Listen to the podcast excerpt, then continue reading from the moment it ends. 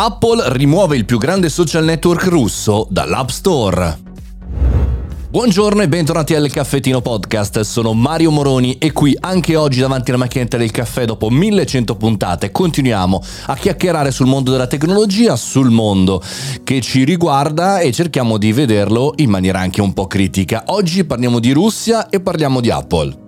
Il social network con centinaia di milioni di download VK è diciamo uno dei social principali eh, nel mondo russo ed è stato eh, cancellato, rimosso, non si è ancora capito il perché ma è stato fatto e quindi eh, se abiti in Russia e se sei collegato alla rete russa e vuoi scaricare, aggiornare, modificare il tuo account VK non puoi più farlo. Malgrado l'applicazione sia ancora disponibile sul Play Store di Google, questa sembra la classica risposta alla cancellazione, al bloccaggio di diversi siti americani, social media americani in territorio russo, eh, ovvero sono stati bloccati Instagram, Facebook e Twitter per fare un esempio e non c'è mai stato un raffreddamento di questa guerra fredda tecnologica. Io ti blocco, tu mi blocchi, non avanziamo e chiaramente le industrie collegate chiaramente si fermano. Se analizziamo il mondo, diciamo, social russo senza inserire la politica commettiamo una piccola ingenuità, perché? Per esempio il social VK è stato creato e realizzato nel 2006 da Pavel Durov, 2006 quando è stato lanciato Facebook, per cui è abbastanza storico. Eh, Pavel Durov è quello che fondamentalmente ha creato anche Telegram successivamente al suo allontanamento dal mondo eh, di eh, VK, dal mondo russo, è stato proprio diciamo, estromesso, diciamo, cacciato proprio per problemi politici.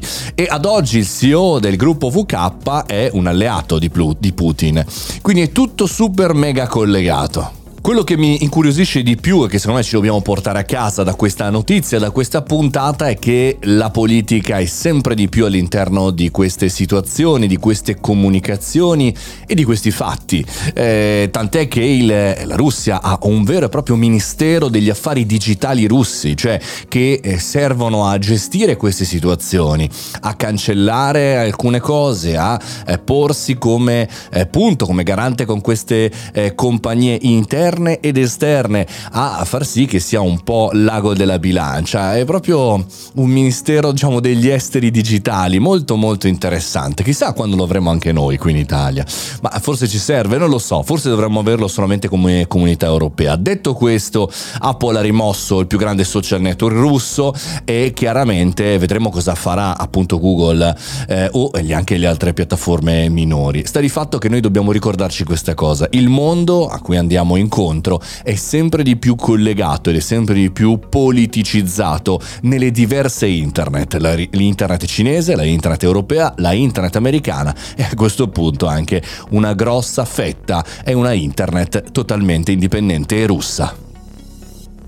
Questo è il caffettino podcast, questa è la notizia del giorno. Ogni giorno dal lunedì al sabato chiacchieriamo di tecnologia, cerchiamo di fare un po' il punto per noi professionisti imprenditori e perché no, studenti. Se vi va eh, potete seguire il canale Telegram Mario Moroni Canale per non perdere nessuna notifica e magari scrivermi anche sui social. Mario, tratta di questa notizia, io magari la valuto e la inserisco. Buona giornata, io sono Mario Moroni e questo è il caffettino podcast.